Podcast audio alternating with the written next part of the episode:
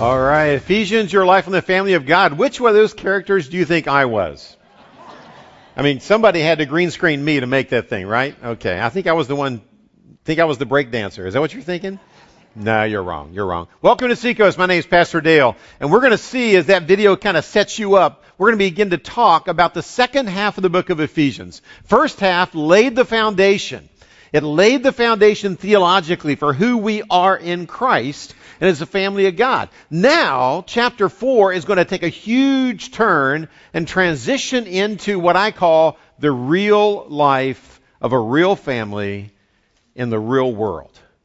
And it can be a lot of fun. It can also have a lot of, a lot of pain, a lot of, a lot of tough challenges. But we're going to begin that study today. I'm jazzed. Okay? Pray with me. Let's pray. Father God, thank you for your word. Thank you for our creative team kind of launching us into the idea of family. The idea of the fun of being part of something bigger than us. The idea of going somewhere together. The idea of what it actually means to not just be a child of God, but a part of His family. So we ask that you teach us and uh, shape us, even change us uh, as a result of our encounter with the truth of you. Father, this is the ultimate way in which we hear your voice. It's through your word. So teach us from your word today. In Christ's name. Amen.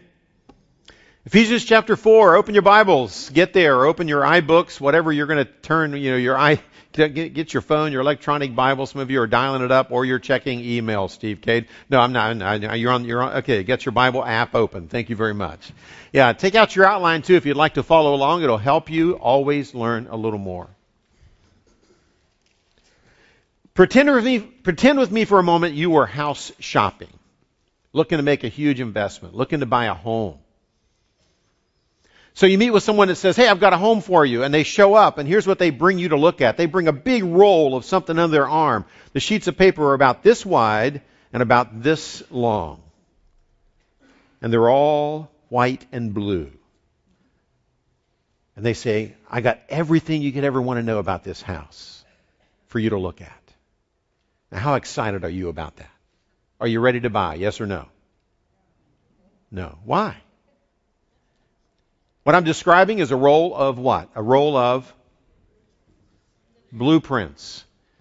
A roll of blueprints. If you've never seen one, you've never built a home, you've never been a building, you've never been in business as a builder. But you know something? I would never buy a home off of blueprints. Blueprints bore me. They have all kinds of detail. They have infinite detail that if you're a builder like Rich, you probably like blueprints. If you're, if you're in the contracting business, you think, yeah, they're giving me all the detail. Man, I got a page on just the foundation that no one else will ever see, you know, once the thing's up. What's going to be under the ground? What's going to be above the ground? I got a wiring diagram. Oh, wow, that excites electricians. I got a plumbing diagram. You know something, what I care about that? All I care about the wiring diagram is answer this. When I throw the switch, will it work? When I flush the toilet, will it work? Amen? Yeah, and will it drain? And where does it drain? Into my backyard or out to the street or on the street or below the street? I just want to know it's going to take the stuff in my house and move it out. I want to know the drains are going to work, the electricity is going to work. I want to know what kind of roof it has maybe, but you know, the bottom line is blueprints don't really give me an image of what I'm buying. And certainly they don't tell me what life would be like in it. So I say, hey, I don't want blueprints, I want to go to the next level. So what does the guy show me? He goes from blueprints to what? He shows me a color rendering. So, oh, okay, so that's what this thing is going to turn into. Now I might be tempted to buy, but I'm not ready yet. Because I don't really want to just go off of some picture of a home, a color rendering even, you know, because it's not quite good enough. So the people that make their living selling homes around Southern California, do they set up a little stand on the corner with blueprints or renderings? Answer? No. What do they do? They show me what? They show me a model. So now I've got the model. Now I've got the model. Now I can walk into the home and, and I can see it all decorated out and with all the upgrades they don't tell me about until after I say I like them and all that, and it's going to cost me. And, but now I can see and touch and literally walk through the home and now I can begin to picture life in that home. True or false? partially true. There's still something missing if I really want to know what life is like in that home. What's missing? Huh? People. And what comes with people? Mess. The problem with the model home is it never shows me the mess. It never shows me in full operation with three preschool children running around every day undoing what mom just did. It never shows me the messiness of my life in that home, which we call family. And I share with you this little story because I wanted to set you up for what I think is happening as we go from Ephesians 1, 2, 3 to Ephesians 4, 5, 6. Because Ephesians 1, 2, 3 just did this. It laid the blueprints for what it means to be a part of the family of God. It laid the blueprints for this thing that God is building called His church. It's even in the language of chapters 2 and 3 of Ephesians. In case you missed it, let me just tease you. Ephesians 2:16, he says, "I want to make out of all these diverse peoples one body of Christ through the cross." He goes on in chapter 2 verse 20 and 21 to say this. I'll read it to you. He says, "And having been built, he says we're going to make a household of God." Having been built on the foundation laid by the apostles and the prophets, that is, the scriptures, Jesus Christ himself being the cornerstone, in whom the whole building, being fit together, is growing into a building for God, a dwelling of God through the Spirit. So what he's saying is God is into building a building. You're a part of it. I'm a part of it. The scriptures lay a foundation for it. Jesus is the cornerstone of the whole deal. But this is like God is saying, I want you to understand the metaphor here. That in chapters 1, 2, and 3, what he's saying is, God is in the business of helping you become a child of God. Chapter 1. Chapter 1, you become a child of God. We learned that already. You're adopted by the Father into the family. Remember that? And loved incredibly. You are redeemed and forgiven of your sin by the Son because He dies for you and rose from the dead. You are sealed and secured so you never can be lost by the Spirit who comes to indwell you. So you're adopted into the family, become a child of God, but now the big surprise in chapters 2 and 3 is you don't just get Jesus, you get a family. And that God wants this family of God and he mixes his metaphors. First, he talks about kind of the family of God is kind of like the dwelling place for God on planet Earth so that Jesus Christ can do his mission of being a light of hope and help and forgiveness and the gospel, the good news can go out to the whole world. He wants to actually do it through you and me. That's chapters 1, 2, and 3. But chapters 1, 2, and 3 don't contain any messiness. That's interesting.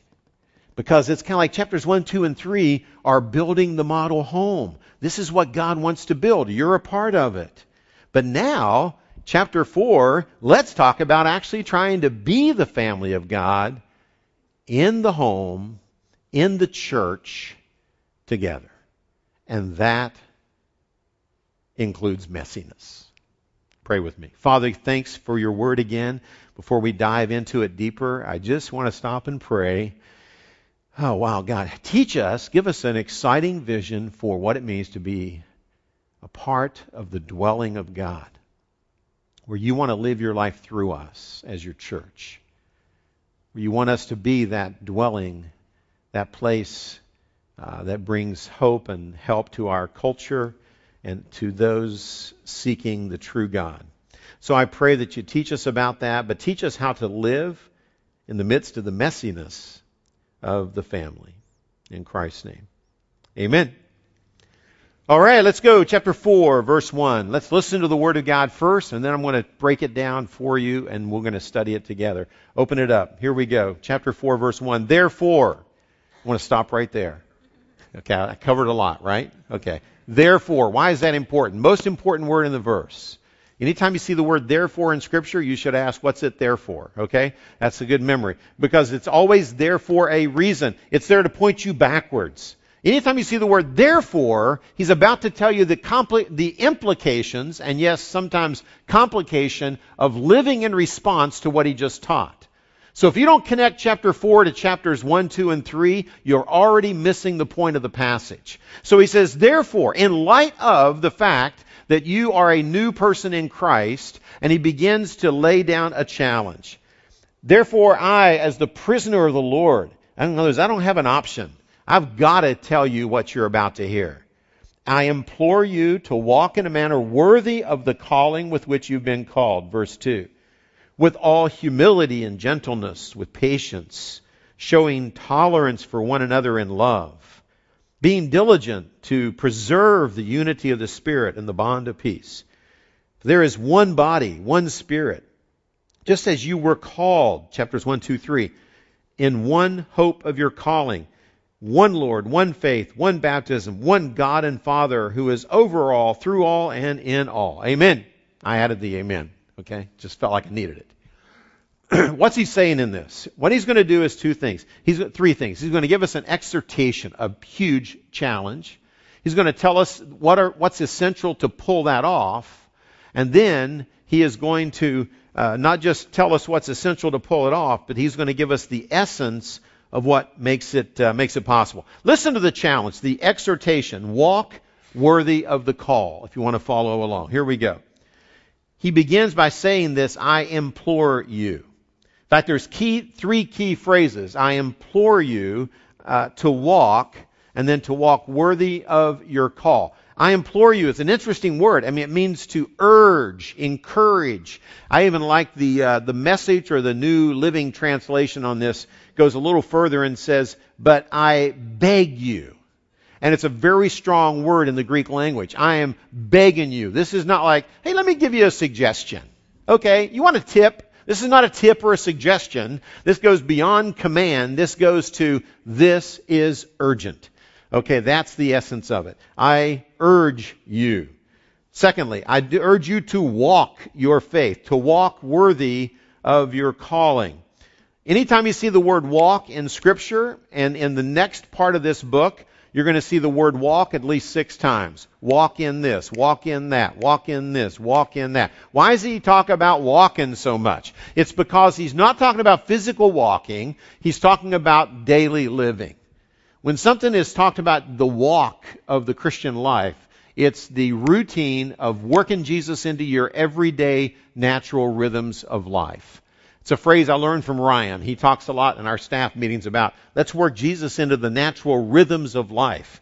In other words, it's not following Jesus is not just about doing a new community serve day as a church, although I love the fact we're doing that on, in February, but it's also just about every day as a community serve day as the church. Okay, it's every day that we're in the world living out our faith. That's the challenge. That's what he means by walking. And he, says, and walk worthy of your calling. Again, it's not just a spiritual lingo little phrase. When he says walk worthy of your calling, then you got to ask what question? What is the calling? And I think it really breaks down in chapters 1, 2, 3 into these three big ideas that I've already briefly mentioned, but I'll call them out one more time. Chapter 1, you are a new person with a new family. New person with a new family. You're adopted by the Father, redeemed by the Son, sealed by the Holy Spirit. Wow! That's incredible. You're a whole new person with a new family, with new life that was delivered by grace, by the unconditional love of God. You've experienced love like you've never experienced it from your parents or anybody else because God actually loved you knowing every bad thing about you for your whole life and he still chose you. Now, what's up with that?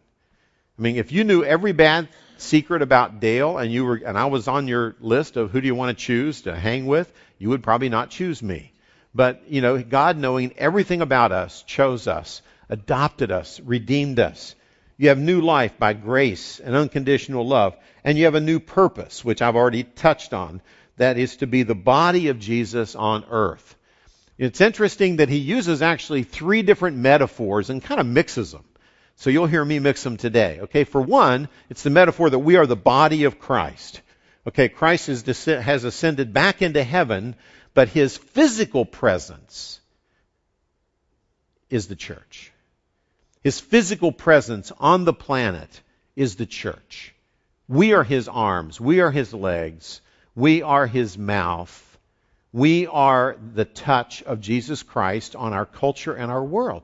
Jesus has chosen to work through us as his body. And he uses a lot of um, really cool metaphors that we'll get into in two more weeks about how being part of the body of Christ is, it calls on all of us to be free to be different and unique, as different as a toe is from an ear. All right? Uh, you know, toes, ears, nose, feet, arms, legs. It's all different, but it's all needed. I mean, to have an overall body that works and does all that the body needs to do, you need all those diverse parts. And we're going to study that beginning actually next week even. So you have a new purpose to be the body of Christ on earth. He, the metaphors he uses. One is the body. Two is he says in chapter 2 that he is building a dwelling place for God on the planet. So God inhabits this body. And that's why he talks about the dwelling place for God. We are like the temple of God uh, on the planet. So it's like that's why he talks about foundations and the foundation of the apostles and the prophets, the truth of God's word, the cornerstone of Jesus, and you know, so we're all parts of like building a house or building a building. So he's we're the body of Christ. We're the dwelling place uh, for God, like like a building. And then we are a family. That's the third metaphor. Therefore, be like the family of God. But you don't just become a child of God, you actually become a part of a family. And I really believe in the Christian church in America, this has been largely overlooked. Many of you, perhaps, have been nurtured in an environment that said you go to church because you want a relationship with God. We even call it a personal relationship with God. It's me and God. You come to church, well, because I need something for me and for me and God to work with. Need to hear a good sermon. Need a little bit of worship. When in reality, when you come to Jesus, you don't just get Jesus, you get his family. I love it when I hear a testimony by someone who says it better than I can. Listen to this young man explain it. When I first began to follow Jesus, um, there were things that I began to understand well, you know, things I got really interested in, God's grace, um, how big God was. I was reading books that showed me how big He was. I was real interested in God's attributes. Um, one of the things that took me a long time to fully understand was how central the church was to what God was doing. And so I talk to guys all the time who really say, hey, I really love Jesus. Uh, and I, I'll attend church because I like to hear good sermons, but their commitment to the local church isn't that, that much. And you see that a lot even with college students. You know, college is kind of that age where you just kind of float around in nothingness, almost like you're not a real person yet. You're trying to figure out what being a real person is, and you're gonna like train for almost like, hey, I'm not a doctor yet, I'm in medical school. Almost like, hey, you know, I'm just this is kind of my training stage, and I'll really get into it once I kind of move on to that next adult stage. And I want to say there is no good, healthy, regular pattern of the Christian life if you are not joined with a local church, if you're not in covenant with other Christians. Not just I have some Christian friends who we talk to sometimes. I'm talking about the way that God set it out, that there are leaders that you submit to. There are other Christians you covenant to, to pray for and care for. That there's actually something that other Christians can do to help you if you fall into unrepentant sin. All the beautiful mercies God has given us to gather together, to sing together, sit under preaching together. That is huge uh, in the life of a Christian. And so we can't say, I've been adopted by God. He's my father. I'm glad he is. But I'm just going to ignore his people altogether. That, that doesn't make any sense because if you're adopted in his family, you now have brothers and sisters. So that when we become new Christians, uh, our identity changes as individuals, but also in another way, kind of corporately. So it's like when I got married, I remember sitting on the couch, I was like, man, life as I knew it is so different. I don't think of anything the same way. But It's a very similar thing when we get saved, is that we can't just think of things individually anymore. Because just like when I get married, now I'm one with another sinner. We have to wrestle with things together. When we trust Jesus, not only do we become one with Jesus, we become one with his people. There's a unity that Jesus has already uh, won for us that we're now beginning to fight for. And so just like I can't just get married and then decide to just ignore my wife. It's like, what are you doing? In the same way, you can't just be adopted into a new family and just decide you're just going to ignore your brothers and sisters. It makes no sense. It's, it's illogical. So not only are you robbing them of the ways that you can edify them, you're robbing yourself of the ways that can edify you. At It is core to what it means to follow Jesus. Uh, and so I encourage that man, young man strongly. Do whatever you can to find a church that preaches God's word, that's centered around the gospel, and where people want to fight to love him more.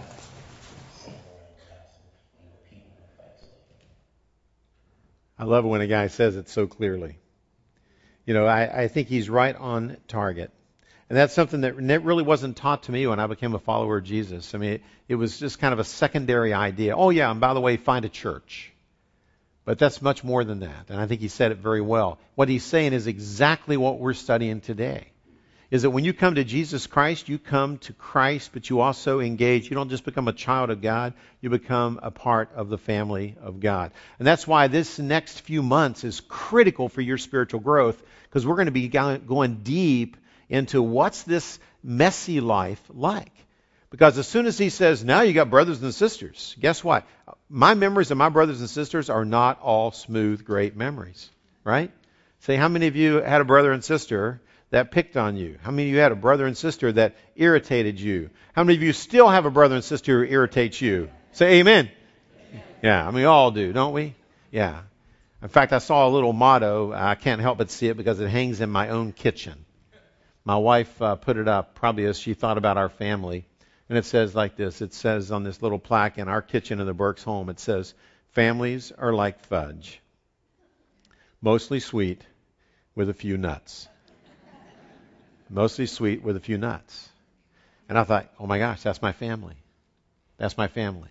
And that's life in the family of God. And that's why the, it begins with this challenge to recognize that, wow, we need to live out this new life in the family of God and take it seriously. But to live it out, secondly, there are a few essentials. And I would summarize it in this way walk in love. If you're going to walk worthy of your calling in Christ, you've got to learn to walk in love. And he describes it in verses 2 and 3. Follow with me. Here we go. It says, with all humility and gentleness with patience, showing tolerance for one another in love. There's your phrase. Being diligent to preserve the unity of the Spirit in the bond of peace. Now, in those two verses, what he gives me is he gives me one key attitude, three key actions, and then the common goal that we got to be committed to. Let me break it down. The one key attitude, he starts with it. He says, with humility. With humility. The word for humility is a common word in, in Greek. It means, it means basically with a servant mindset. It's best expressed probably in Philippians chapter 2, verses 3 and 4. Uh, Philippians 2, 3 and 4. Write it down. Look it up this week or do the five encounters with God and I'll take you there. Because it says, uh, let each of you uh, not just look out for your own personal interests, but the interests of others. In fact, it begins, let each of you have this mindset he says, have this mindset in you. Uh, you know, that you consider others' needs more important than your own, and you're not just looking out for your own personal interests, but the interest of others. And why do we do that? Because it says, have this mindset in you, which was the same mindset that Jesus had when even though he was God, he didn't have to regard his equality with God something to be grasp or put on display all the time, but yet with humility of mind, he humbled himself, took on the form of a bond servant. So when we live with an attitude that begins, how can I serve you? Then all of a sudden family begins to work because family is messy. But underneath it, it begins with a servant spirit. That's the number one priority for a good marriage. It's the number one priority for a good family. It's the number one priority for a good church is be servant minded. How can I serve you? How can I help meet your needs instead of worrying about just getting my needs met? Very different, very different perspective. So it starts with this underlying attitude that I think is just essential to a healthy family of God. Number two, then he gives three expressions of how you live out of humility and love out of humility. He says three. Let me define them for you gentleness, patience, and forbearance. He says with gentleness, that's the choice to handle with care. I'll give you my short definitions. Patience is the choice to wait. Forbearance is the choice to love in spite of. Sometimes translated to tolerate. Uh, or my favorite translation is uh, is in the uh, New Living Bible. It says to put up with in love. Yeah, I used to do a lot of uh, premarital counseling, and I would talk a lot with couples about all three of these. You can think of illustrations of how do they express love. You know, gentleness, the choice to handle people with care, to not be harsh, to not be angry, to not have a hurtful spirit but to say, you know, people are fragile. People need to be loved and handled gently, but unfortunately, God didn't make us with a, with a stamped impression on our forehead that says, fragile, handle with care, okay? I think it ought to be part of our DNA to have that right there in the front, you know? Or for me, you could put it right up here. I don't care. But, you know, because you'd still be seeing it. But, but handling people with care, it's going to come up as we go through the rest of this passage. We're going to learn how husbands and wives should handle one another with care.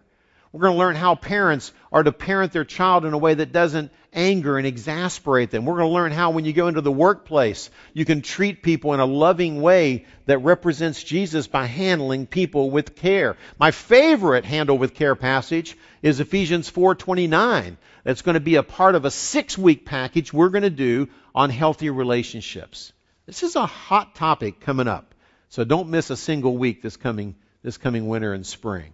We'll spend 6 weeks and one of the sermons will be on a verse uh, Ephesians 4:29 that says, "Let no unwholesome speech or word come out of your mouth, but only words or speech that that is edifying, that builds the other person up, that it gives grace to those who hear."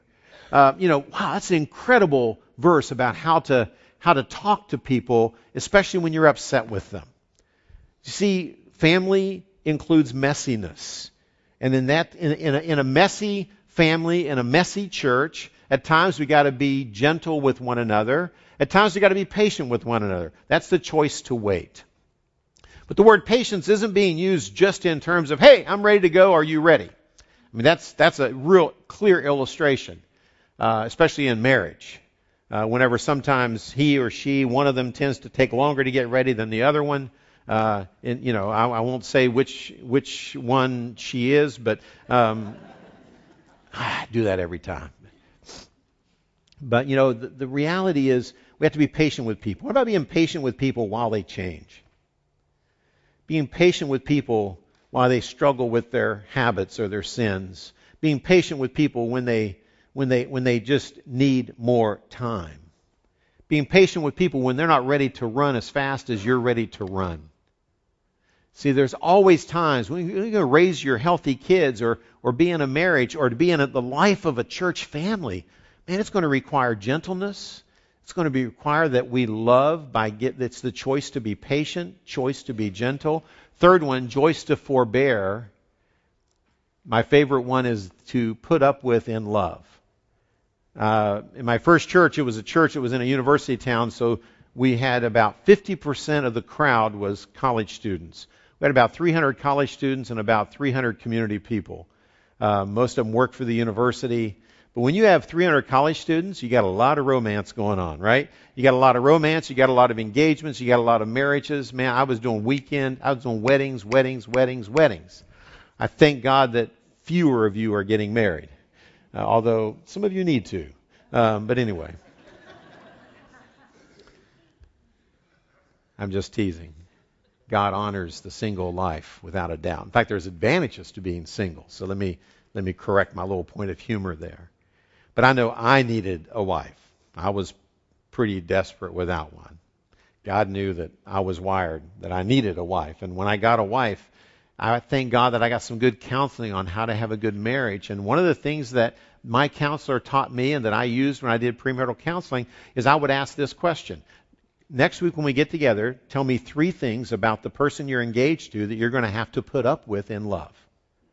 They may never change, but you love them and you will put up with them in love. Next week, it almost always went down this way. They'd show up. I'd ask the couple, all right, who wants to go first? Husband, you know, which which guy or the gal? Who wants to go first? Share with me your your three things. Only give me your top three. You probably have ten, but only give me your top three. that you're going to have to put up with in love. And about that time, one of them looks at the other one and look back at it and they say, you know, I really worked at this, Pastor Dale, but I couldn't think of anything. I mean, what's to not like about her? What's to not like about him? I really don't think we'll have this problem. Yeah. So I would just say, okay, let's set the appointment. One month after you're married, let's meet again. And please shorten the list to 10. So all you got to do is start living with somebody. You start doing life together, not just going on dates. See, going on dates is like visiting model homes. Hadn't thought about that. That's good. Yeah. See, first service didn't get that. Yeah. yeah, going on dates is like visiting model homes together and saying, what's it like living in a home? Beautiful home, but none of the mess. Life in the family of God is going to include some messiness. See, it fascinates me how smart God is. Because as soon as he begins chapters 4 through 6, he doesn't wait till the end in chapter 6 to tell us this. The very first thing he says is, hey, you better understand you're going to need at times, you're going to have to be gentle with each other. You're going to have to be patient with each other. You're going to have to forbear with one another. There are things you're going to have to put up with because we're all different and God is going to use us and mold us into the family of God. But brothers and sisters sometimes irritate. So, do we have grace? Do we have love so much in our system as followers of Jesus that we can handle that? In love, put up with one another in love. And what's the goal? Well, the goal is the one essential goal is to preserve the unity of the body and the bond of peace. He says, keep peace in the body. And he says, that we are diligent. Look at verse 3. Being diligent to preserve the unity of the Spirit and the bond of peace. That phrase, being diligent, means to work at it. The NIV, which I like a little better in this, uh, the NIV translation says, make every effort to preserve the unity of the body and the bond of peace. Make every effort to do it. It's going to be work. It's going to be work because that's what families are like. It's going to be work. But it's important. It's so important because if you're going to function as a body, you've got to be at unity with one another. You don't have to like or disagree and agree on everything, but yet you've got to be somehow bonded and committed to move in the same direction, live by the same values, because if you don't, then it's my opinion against your opinion, my wants against your wants, my needs against your needs, and you're just going to have chaos. It happens in marriages, happens in families, and it happens in churches. So how do we find that commonality around which we can live and walk in love. Because the command is to, you got to walk worthy of this incredible new life, new family, new calling that you have. If you're going to walk worthy, you got to walk in love because you got to do it with other people that are kind of a pain in the backside at times. And if you're going to walk worthy and walk in love, then where do we find our unity? And that's the third part of the passage. Man, I love how smart God is. Verse 4. There is one. Here's why we need to be diligent to preserve this unity. See, Jesus gives us the unity. All we do is mess it up. So the unity is given to us by Christ, but we have to do the work of preserving it. And the rest of this book will tell us how to do that. But he gets, a, he gets us off to the right start by telling us the essence of the unity which is don't just walk in love, walk united by what I call the ones. There's seven of them. Here they are. Here are the ones. It says, For there is one body and one spirit, just as you were called with one hope of your calling, one Lord, one faith, one baptism, one God, one Father of all, who is over all, through all, and in all. And that adds up to eight, not seven. I couldn't count. I think I combined the God and Father piece. So these are the ones that really unite us. Now, I knew I wouldn't be able to go into all of these in one sermon, but I'm going to give you my short essence of how each one adds to our unity. If you are one body, then you got to move together. Just that image that, look, we've got to preserve our unity. We've got to love and forgive and be patient and kind and wait on one another and, and, and forbear with one another because we're in this thing together. And picture a body that chooses not to wait on other parts of the body. What do you have? And what if the arms said, you know something? We were ready a long time ago. If you can't get your shoes on, we're out of here. So the arms just walk off by themselves. What would that look like? It'd look kind of strange, wouldn't it? You know, and then the arms would get a little bit away and they go, oh, wait a minute. Would someone please kick the ball? Now we're here. You know, and they look where the feet are so, you know, they're, you know, it's best to take your whole body when you go somewhere. Trust me. It's a basic truth of life. And it's a truth of church. But it means we are one body. We have one spirit. So stay dependent. If, if it's one spirit that we all share that empowers whatever we do, then there's no room for pride. And pride is the opposite of humility. If humility bonds the body, remember that? Then pride is going to be separating. It's going to separate. And we become prideful when some of us think, hey, you know, I got my act together. Why don't you get yours together? And we realize, you know, anything I do worth praise is by the grace and glory of God. It's by the grace of God to the glory of God, so I got nothing to be proud of. I just got reasons to say, wow, God, I can't believe you did that through someone like me. So if we understand that our giftedness and any, even our life change and things that we do are rooted in the Spirit of God and the Word of God and the power of God, then we got no room for any of us to be prideful. And that keeps us humble and dependent upon God and dependent on one another. It's a unifying factor. One body, one spirit, so stay dependent. One hope, so pursue the common dream. Now, why do I write that? When I study this idea of one hope, I thought, what's this talking about? I, I think it's kind of a double edged thing. On the one end, uh, 53 times in the New Testament, this concept of a common hope comes up. It's a very common theme. What do we hope in? We, we have the hope of our salvation. We have the hope of the resurrection. We have the hope of the return of Christ. We have the hope of heaven to live toward and to know that that's our destiny. We have the hope of eternal life together. See, what he's saying is, man, you are not only connected to Jesus, connected to the family, this is a forever family. And we've got an eternity ahead of us. So, wow, so be one. I think there's another element of it, though, that says this we have a common hope or dream of impacting our world for Jesus Christ. And every person, every Christian, and every church is given a mandate to, to live for the hope of things that are eternal. Jesus hints at this when he says, Don't lay up treasure on earth, lay up your treasure in heaven where, where, where, where it'll have eternal results. And, and when we live for eternal things and we strive to accomplish things of eternal value together, then that is, when we have that type of a hope or dream, it unites. You're going to see it played out in the next few weeks in the NFL as teams compete for championships, right?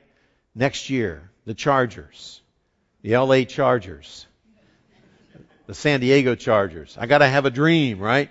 They're going to compete all the way. They stay, they win. But whoever stays and wins this year, I guarantee you, part of the reason will be that even though the team is made up of people that may even struggle to like one another at times, they're very different. They have different tastes, different lifestyles, but what unites them is that they're striving for a common goal. And when you do that as a team, one of the most common things you'll hear on a newscast after a great victory is someone will say this. I think the reason we won the championship this year is this team is more like a family. We care for one another, love each other, put up with one another, strive together for a common goal of winning this championship. When we as a church strive together to make an impact in Africa that could change the lives of everyday people, getting prostitutes off the street, knowing Jesus and into a job and into a church or helping train pastors so that they are healthy with healthier families, or helping do whatever else we do in Africa, or when we do a community serve day to get out in mass and kind of shock the community. Oh, that's a different way of church, doing church. You actually do church and worship by serving the community. That's just such a radical idea. I guarantee you it will get the attention of the media and of your neighbors and of your friends. So, you know, when, we, when you do something together, man, it, it, it bonds you as a family. We need to think like that. We pursue one common hope. In this church, we often describe it, especially more recently, what's coming to, together as our staff team, I think, is, is more that we are committed to building disciples who demonstrate the love of Jesus. Therefore, we want to love local in our region. We want to love global around the world. And that's what we want to, to have as who we are as a church. And that dream is not easy to accomplish. But yet, if we pursue it together, it is a unifying factor. We have one Lord. That one's easy. So He's in control, not us. He leads, we follow. We have one faith. When I looked at this one, I thought, what's he talking about? One faith. And when I recognize, I think what he's talking about here is not that we all just uh, commonly believe in Jesus. He's already covered that. We have one Lord. I think what he's saying is we have one body of truth that we believe in. One common truth centered in the scriptures that, that it unites a church because it's not just let's get together and debate Dale's opinion versus your opinion or Ryan's opinion versus Susie's opinion versus Bill's opinion because my opinion doesn't matter. We have a common body of truth called the faith that I believe unites us and brings unity. We need to understand our faith and always go back to the Word of God. We have one gospel. We have one baptism. This one we'll study later in the book, but it could mean one of two things. Either the one baptism of the Spirit that where everyone is indwelt with the Spirit, or one baptism that we've uh, to display our faith publicly that is water baptism, one confession by all, or one spirit in all. Actually, both are totally true and could be true in this passage. If it's the baptism of the Holy Spirit, that's the gift of the Holy Spirit and His indwelling. Here's my definition. His presence, His indwelling presence, given to every Christian, every believer, um, by God. There's a missing word there. Sorry about that. Given to every believer by God at salvation. Romans 8 9. Uh, if it's the the baptism where we are we are uh, immersed in water, which we practice here at Seacoast, different churches sprinkle, dip, drip. I don't really care, but the reality is it's it's a symbolic per public profession of faith. It's a person, you know, it's a public expression of a personal decision to follow Jesus. It's a symbol in Scripture, I believe, of the cleansing of sin and the resurrection to new life in Christ.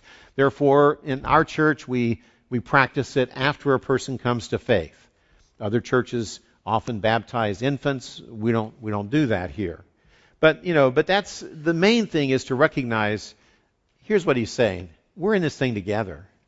We've all professed our faith together to follow Christ. we we all have the same spirit.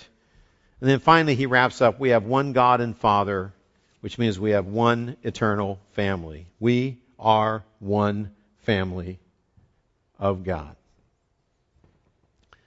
Made up of a bunch of people, mostly sweet, sometimes nutty, but called to be diligent, to love one another. Put the love of Jesus Christ on display in the way we love each other and then the way we love on our worlds.